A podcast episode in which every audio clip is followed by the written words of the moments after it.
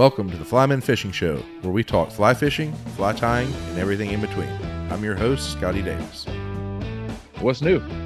Oh, nothing much, man. Just working, working. Nice. Did you get that article written today? I did. I did. It's done. So it's off to the Fly Fish Journal this afternoon. Nice. That'll come out next month.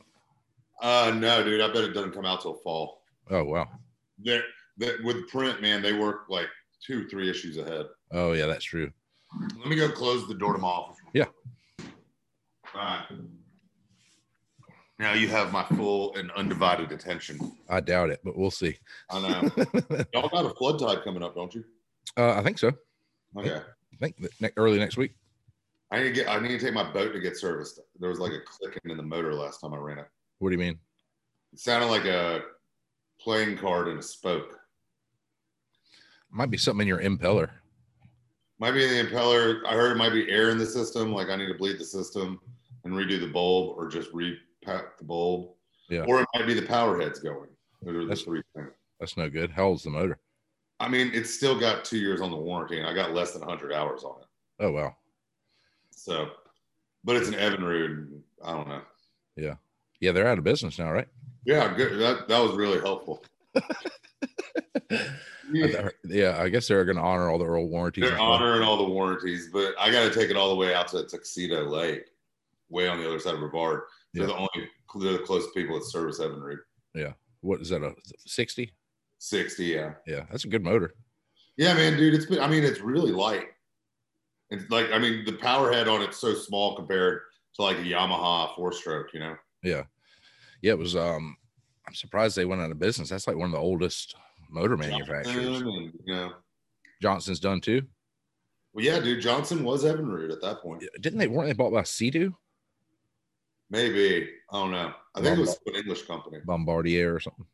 Yeah, something like that. Well, sweet. Well, the new issue looks great. Thanks, man. Appreciate it. Yeah. Um, I like how it starts with the editor's note with you with the shad fang going on, Oh, yeah. Kinda Yeah. like Ang- angry walrus with minnows. I know, man. The- the- Every fish we caught that day just kept puking shad up in the boat. Like, I looked down in the boat while we were having lunch. There was like six of them around me. Oh, great lord! Stripers and white bass. Uh, hybrid white bass, carp were eating them, gar were eating them. It was like a crazy shad explosion on the spot. That uh gar picture in the issue was crazy, man. Were they all like in one little cove or something? Dude, it was like this one little cove by the dam, and there was like some riprap. And apparently, gar, when they spawn, they'll knock themselves up against the riprap to like loosen their egg sacs Right. or whatever. And so, I've never seen gar spawn. It was the first time I ever saw that shit. But uh, yeah, dude, there was like a hundred of them, and they were just tailing right on this like little riprap bank, like ridge. And some of them were eating, and some of them were just screwing, but they were all tailing like crazy. Huh?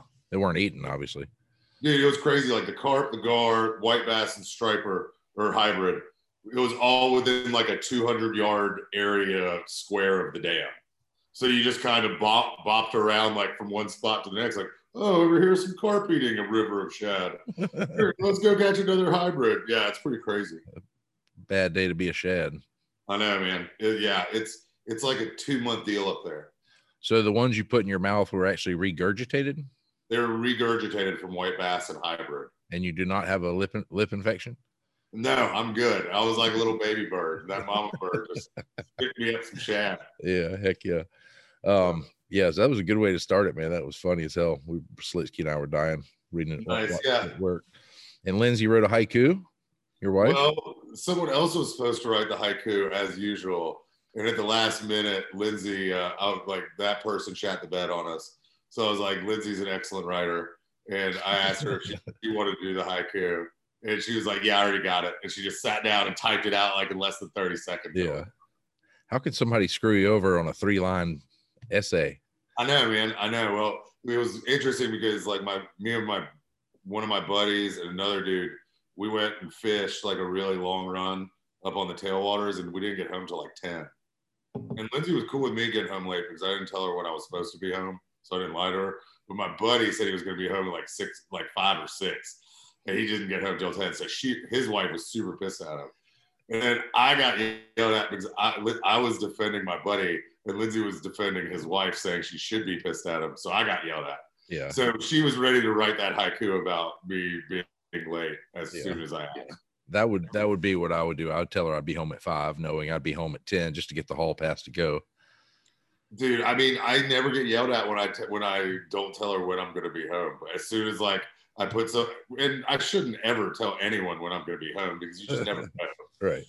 I mean, I dude, when we lived in Colorado, I used to put down the wrong takeout on the shuttle driver's clipboard by accident, like the wrong letter abbreviation, and it would mean my truck wound up like 15 miles farther downriver than I intended, and it was in this gnarly canyon where it took at least 45 minutes of driving to get to cert like cell service. So by the time I get to cell service, it was midnight. Yeah. And Lindsay was about to call like search and rescue. Like it was getting gnarly. She was about to call the sheriff's office. And that like kind of scared the everyone shit out of her for, for the rest of her life about that. Yeah. She puts up with a lot. She does. She's a good one. One of my oldest memories of you was that uh, when Reba used to do that Western North Carolina fly fishing expo. Yeah. I guess she was out of town, and you just forgot to mention that 16 or 17 big, hairy, smelly, hungover dudes would be living on the couches, and Yeah. and you got the tattoo that same day too, right? Yeah. My first encounter with Pig Farm and Jay Johnson. Um, all of Pig Farm stayed at my house. Uh, yeah. Jay gave me a tattoo in the parking lot. And I was, Lindsay was out of town and I was supposed to leave for a steelhead trip up in upstate New York.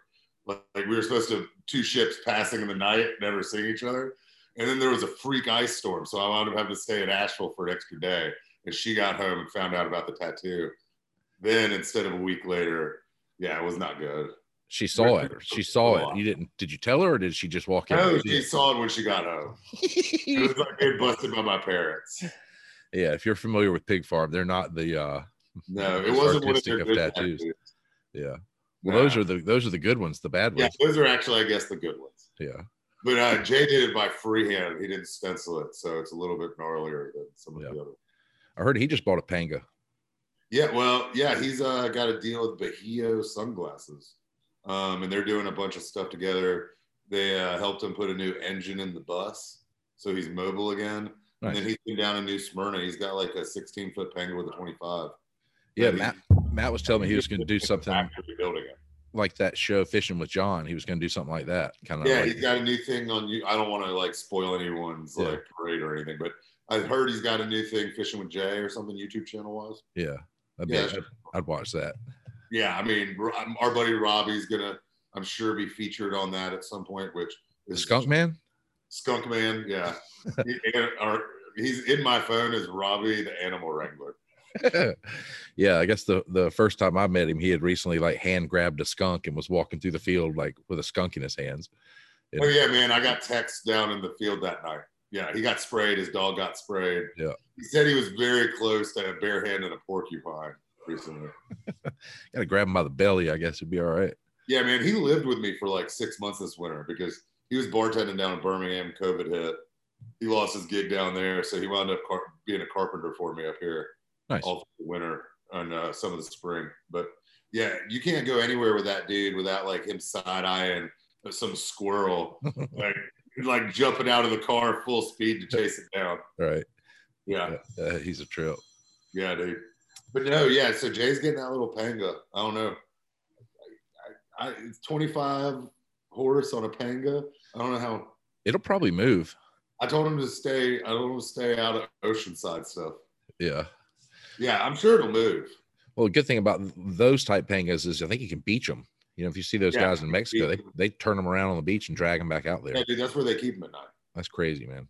Yeah, I Can't Yeah, think we- that s- sand would be good for the fiberglass. Dude, we came pretty close to uh, buying a lodge down in Mexico recently. Who SCOF did? Well, me, Steve, and uh, Danny Reed from Crooked Creek College. Oh, nice. we found in, Ish- in Xcalak. Oh, heck yeah.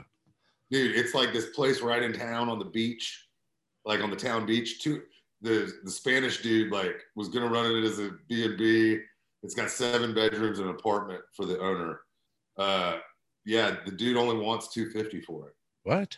And it was just renovated like three years ago is there anybody listening go buy a resort permit resort in black Yeah. i'll come down there and be your resident personality it. Yeah. Write a story for him. yeah, exactly. Yeah. So, but then we all realized like I have two kids. Steve's got his daughter like for another couple years. Danny's got his son for another couple years before he goes to college. So us buying a place in Mexico right now just didn't make that much sense. Well, yeah, most things don't when you over overanalyze them. I know. I How's know. his new store doing? Uh, doing really good, man. Like, I mean, it was, I think it's been hard with COVID, like in store folks, you know, like Yeah. North Carolina, especially Asheville, was pretty sentient about all that stuff. Uh, but yeah, man, everything's the governor just dropped all the math stuff, um, dropped all the maximum amount of people in places. So we're having a party at his spot. Uh, start, we're doing like a summer session series, like once a month. Like Scott's going to do barbecue. Nice. Uh, Hi-Wire Brewing's doing beer, and then I think we're he's we're going to bring in different folks to kind of showcase something. This time we're doing one June Sunday, June thirteenth.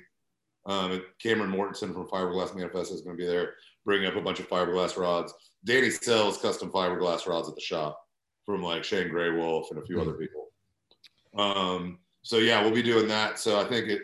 He always kind of envisioned the shop to be a community spot. I think he's super excited to be able to start doing all that community stuff. He's kind of had to put on hold since he opened. Yeah, Yeah, it's a great concept. The, the knives and everything he's doing. He's such a good guy. So hope he does good. Yeah, dude. And I mean, his online business kills it. And like, I think the the store is going to kill it just as much. And he's got such a big following coming from the tattoo world yeah, for stuff that I think it's just a it's a win win for him. You know. yeah, and it's super unique. I mean, you can look at his stuff and be like, "Oh, that's Danny's." Yeah, absolutely. There's nobody else really doing stuff like that. Yeah.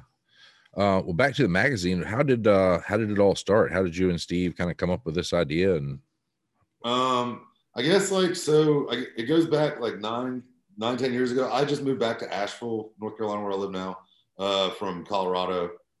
Uh, being out there a while, and I was kind, or my hand was kind of forced by uh, the giant recession back in those days. So I lost my gig out there, had to move home, um, wound up in Asheville with my wife. And so I went back to grad school. And while I was in grad school, I was guiding full time for a shop here in Asheville and I was also working at the shop. Steve was a full time artist in town for a long time, and he fly fished a bunch. And so he wound up, we wound up meeting when I was working at the shop, and he was a customer. And then we wound up like, you know, realizing our personalities kind of went together pretty well, being two, two. I always like parts and matches. Exactly. And then, you know, we started hanging out. I started putting the I'm on break sign on the front door of the shop, and we started hanging out behind the shop a little Yeah. bit. Realized we had common interests behind the shop as well. Yep. So uh, at that time, man, I'd been writing for a couple blogs and did my own blog for a little bit. And it was right when like digital magazines started coming out. Yeah. This is Fly and Catch magazine were out at the time. There was one like Sleeping in Dirt. Um, Aaron Otto used to have. Uh, so from that perspective, like I knew I kind of wanted to do something more than a blog, but I didn't want to throw a ton of money, like a print magazine, at it. Plus, I'd never been in publishing or magazines. My wife is a magazine editor, so she was giving us advice from that end of the business. Um, but yeah, man, Steve had been a photographer, had been a photographer before he was like a paint canvas artist. He'd gone to photography school before he transferred to art school, like halfway through college. It had been out of photography for a while. So, from his perspective, the magazine gave him a sh- chance to start shooting again, which he liked. And from my perspective, it gave me a chance to write and not have to worry about submitting things to people, which, you know, I'm not the best at correspondence. And back then, mailing of things with stamps and envelopes and licking things Deadlines.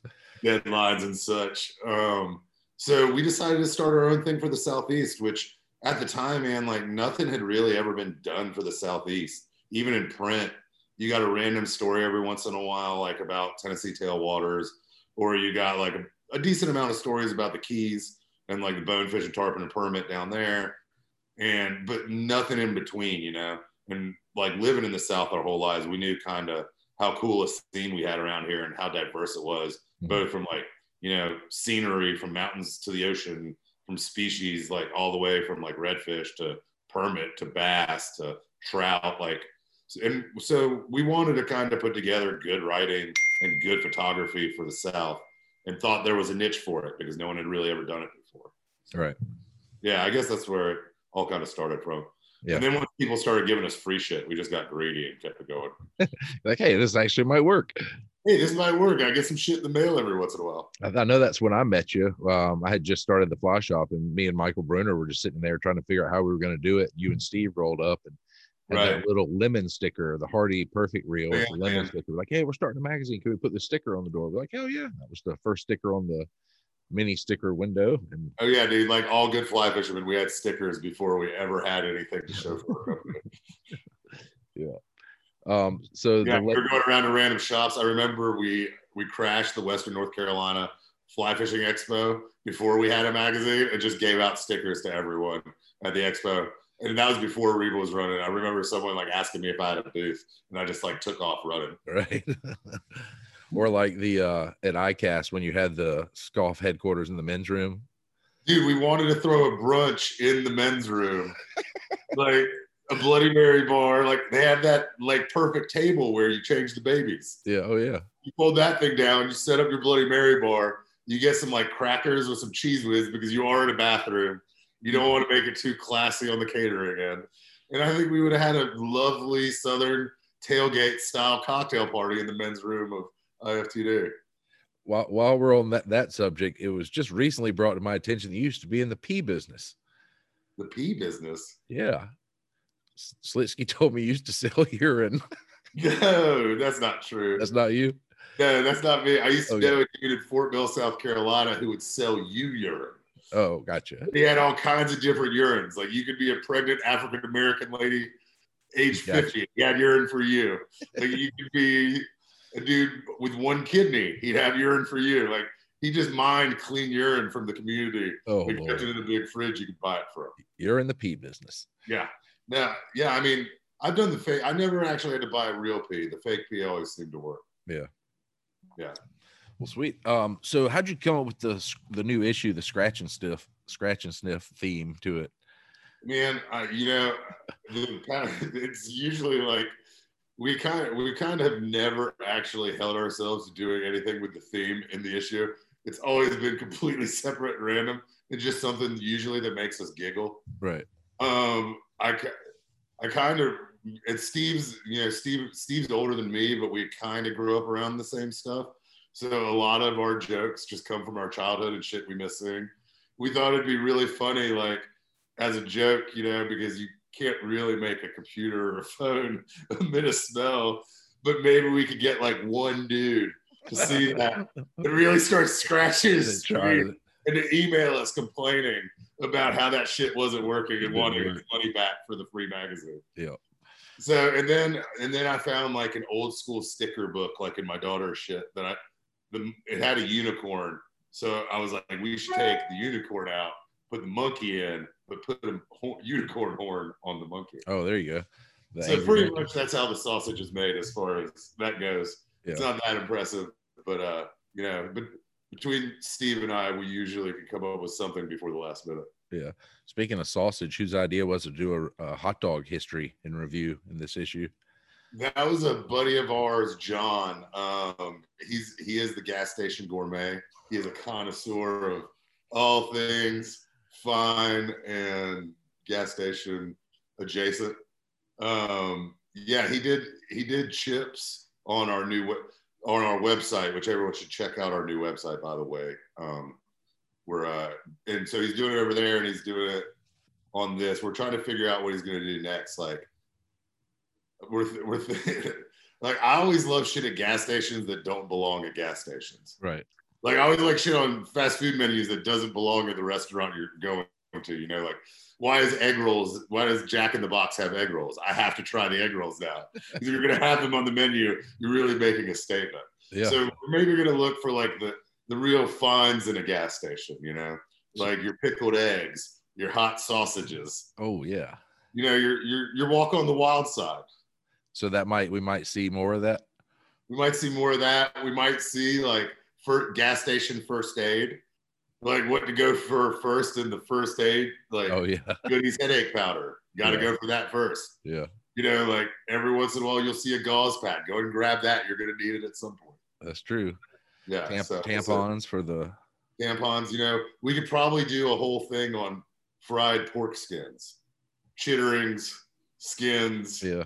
barbecue versus salt and pepper. You know, it's a it's a deep dive into a gas station once you really want to get into it. All Southern things. All Southern things. I mean, I mean, I know you have. I have. There's been periods of my life where I've survived on gas station fare. Oh yeah, when I was guiding, that's all it was was those toast cheese crackers and Oh yeah, butter dude. cheese crackers and you know. Dude, to this day, I still stop at a gas station on the way to the river and get it like a sandwich and a biscuit, smokes, Yeah, at least a 12 pack of beer, plus probably a six pack of tall boys because in case anybody else needs one. You know, like it's it's the it's the way station of life. that's true. That's true. So- Y'all, y'all kind of ventured out there. It hasn't all, all your articles haven't been based on the South. You've done a couple little travel pieces out. Yeah, man. Yeah, too. like we get invitations every once in a while to get outside the South, and we always say yes to them. So if anyone out there is listening, uh, go and throw some our way. they will come fish uh, with you.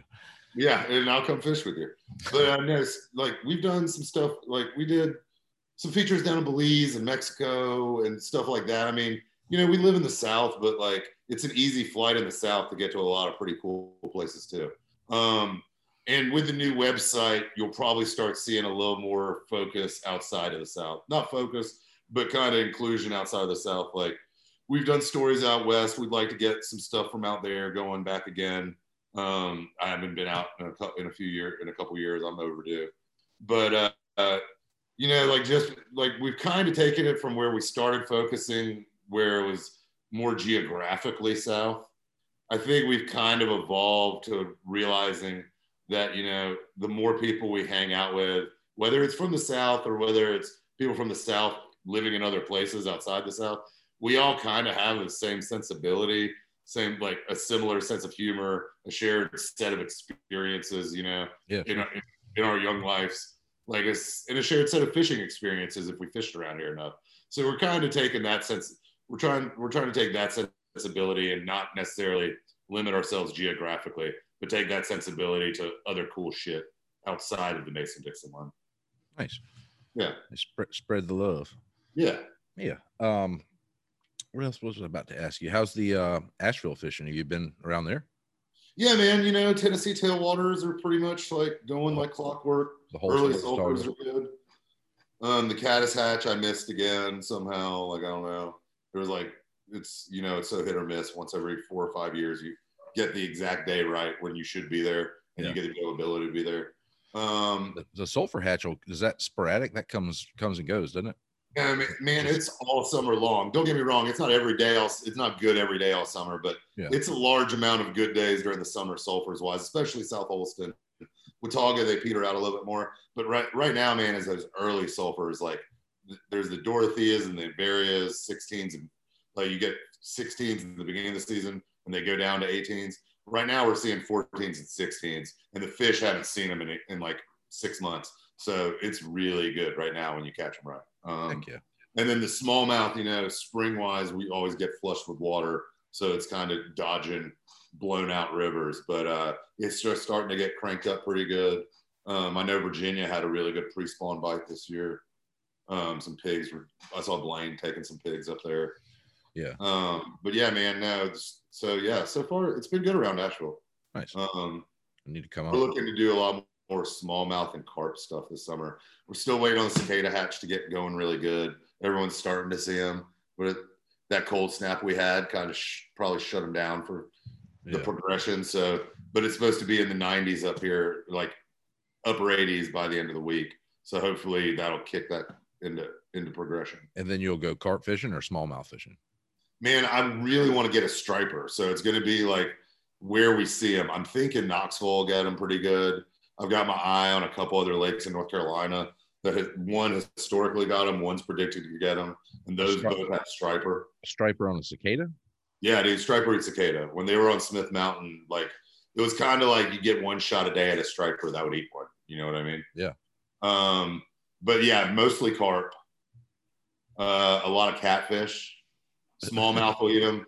Yeah. We tend to see them, at least in my experience, man. I've never caught them really good on a river. It's always been lakes. So you know, if you got largemouth in lake, smallmouth in lake, they'll get them. Yeah. Um, last time it happened in North Carolina, grass carp were eating them, like big 40 pound grassies, which never eat anything besides vegetation. We're coming up slurping them. That's awesome. Um, yeah, so we'll get into that as much as we can while it's good, you know. Yeah. Heck yeah. So You have smallmouth in that lake around Asheville that y'all took me to.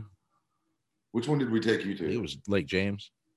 Oh yeah, there's some small. That lake is actually really good smallmouth. Yeah. Um, there's good carp in there. There's muskie up in there too. Nice. Um, yeah, that's one of the lakes I'm hoping gets it. It got it on the 13 year brood last time.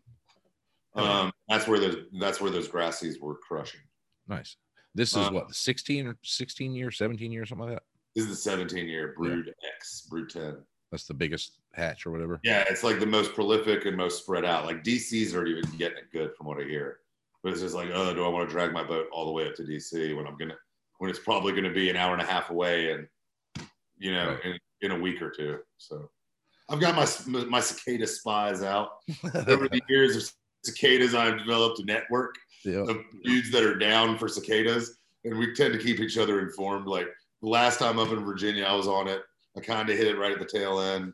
It was like good carp days, but not great cicada days. You know, Yeah. There were it was one lake, and it was like four banks on that lake had them really good, and we all got on it too quick and beat the ever living hell out of it. And uh, they were a little bit wise to it by the time I got up there. So the, the cicadas themselves will, will find a particular bank and hang out there, or they'll hatch from that side. You know, like it's a, a lot of it's the trees. Like you want tree line banks, just that draws them. But and other than that, man, I am no I am no entomologist nor biologist, but definitely like I don't know, like the first time I ever saw him in Virginia, it was Blaine. He told me to come up there and he was guiding a trip and he told me to come early so he could show me on the map like a couple coves to go because I had my own boat and uh, with another buddy of mine. And I got there, and of course, Blaine met his clients early and was motoring out of the ramp. Like when I got there, I'm like, dude, I don't know where I'm going. Right. What are you doing? He's like, just go to the next cove and start listening to the trees. You'll hear them, and then start looking for fish. And that was all you had to do. And that's all we did last time was, drive around, listening to trees, looking for fish. Yeah. So I've, ne- I've never done it. Um, they're falling out of the trees. Is that what's happening? They're coming out of the trees, like, and they'll fall into the water, and then they'll get stuck on the water. Yeah. Yeah, I was going to ask. They make as much commotion on the water as they do, like in Yeah, your yard and stuff. The harder you slap it, the further the fish will come to eat it. As long as the fish aren't haven't gotten beaten on them yet. Yeah, and you just let it let your fly sit there. Do you try to give it a little movement? And like you want to like if you can make it, it depends on your skill level. Is, what I tell you. If like really what you want to do is you want to spot a fish, put it in his path without spooking him, and let it sit. If you're not seeing like, and sometimes that's enough. If you're good enough and you got enough line control, what you really want to do is like, if that fish is coming up to inspect it, you want to give it a, just the tiniest of twitches to make those wings go to make that body rattle without moving it and causing it the fish to see the leader. You know what I mean? So it's Yeah. almost like it's just the tiniest of little twitches. If you if you move it too much and you actually move the fly unnaturally, you'll blow the whole thing. You know what I mean? So if you're good at twitching a fly, twitch the fly at the end to seal the deal. If you don't feel like he's going to eat it on the drift, Right. Otherwise, leave the damn thing alone. And if he doesn't eat it on that one, put it ten feet in front of them on the next one. You know what I mean? Yeah, lead them. Yeah. But the smallmouth aren't spooky It- like it's that. kind of crazy because how often do you get where fish are like basically predatory feeding on dry flies? Like they're chasing them down, dry flies down. Yeah. They're like coming from 30 feet away to eat it. You know what I mean? So it's kind of a whole new frontier that you only get to see every like for a couple months every few years. You know, phenomenon wise. Yeah, that's crazy, man. Um, you- so when is when do you suspect that's gonna like really go off? Two or three weeks? Man, we're hoping any day now, dude. Like Yeah. honestly, like the everyone's on that Cicada Mania app. I highly suggest everybody, if you're into cicadas, check it out. Um, and tracking them, you know, GPS style on that map. Uh, they're definitely they're definitely around. It's just a matter of them getting up and mated and feeding on the leaves on the trees, and then them getting into the water, and then the fish keying in on them. Usually, like on a good from everything I usually hear and what I've seen, from the first time you really start seeing them in numbers to when the fish really get keyed in on them is about 10 good warm days. Nice. So you know, it's it's literally any day now. I'm I'm checking every morning when I wake up the app and I'm checking it every night and I'm D and I'm DMing and texting dudes and in these in these area in these highly high these high target areas like every almost every day. I hadn't heard of that app. That's some nerdy shit. Oh yeah, dude. It was some college folks put it out, like some college biology department put it out. You can like put pictures and videos, and like it'll keep track of how many sightings like on a GPS map. It's pretty sweet. That's cool. Yeah, if you're a sick nerd like I am. Yeah, well, it's nothing nothing better to do. Dude, I will say there's nothing better than cicada fishing. I don't care what, like, it doesn't matter where you are doing it. To see fish eat cicadas is just one of the great joys in life you have to experience as fly fisherman. Yeah, sooner rather than later. And that's such a giant bug too. It's not like you're oh, throwing oh, yeah, little dude, atoms. Size two, dude, I'm using size two B10Ss. Yeah. For my cicadas, yeah. I tied some articulated ones with y'all shanks. Nice. Uh, and then I cut off some of the bullet popper heads, right? Or the, y'all's popper heads right. into like a wedge, and I made and I made that the front shank. Nice. And, and the B10S is a stinger off the back with the body and the wings. What do you use for the I'm wings? hoping you can get it to wiggle a little bit. Yeah. What do you use for the wings? Huh? What are you using for the wings? Uh, just like orange Flashabou, and then uh, like and then uh, white uh, DNA. Nice. Over the top of that. Well, yeah. Let me know when that comes up. I might get a hall pass and come fish with you. Yeah, man, definitely. How's uh the striper been? You've been hitting. We went to the lake. Um, I guess that's been about three weeks and just crushed them. I mean, absolutely crushed them. Some really big bass too. I mean, I'll go down, and get me an invite. Yeah, shit. I mean, that's our halfway point, really. Yeah, I know. I know. I know. And man, yeah, I definitely want in on cobia when y'all start going out to cans. They're they're here. That's what I've heard. It's been hot enough down there, hasn't it? Yeah. Oh yeah. It's it's it's on. How's the weather been? It, that's the problem. It's iffy. It was it was 48 degrees here the other day. Yeah. You know, and it's May in Charleston. It should be 90. I know. But the water temp's still there, so yeah.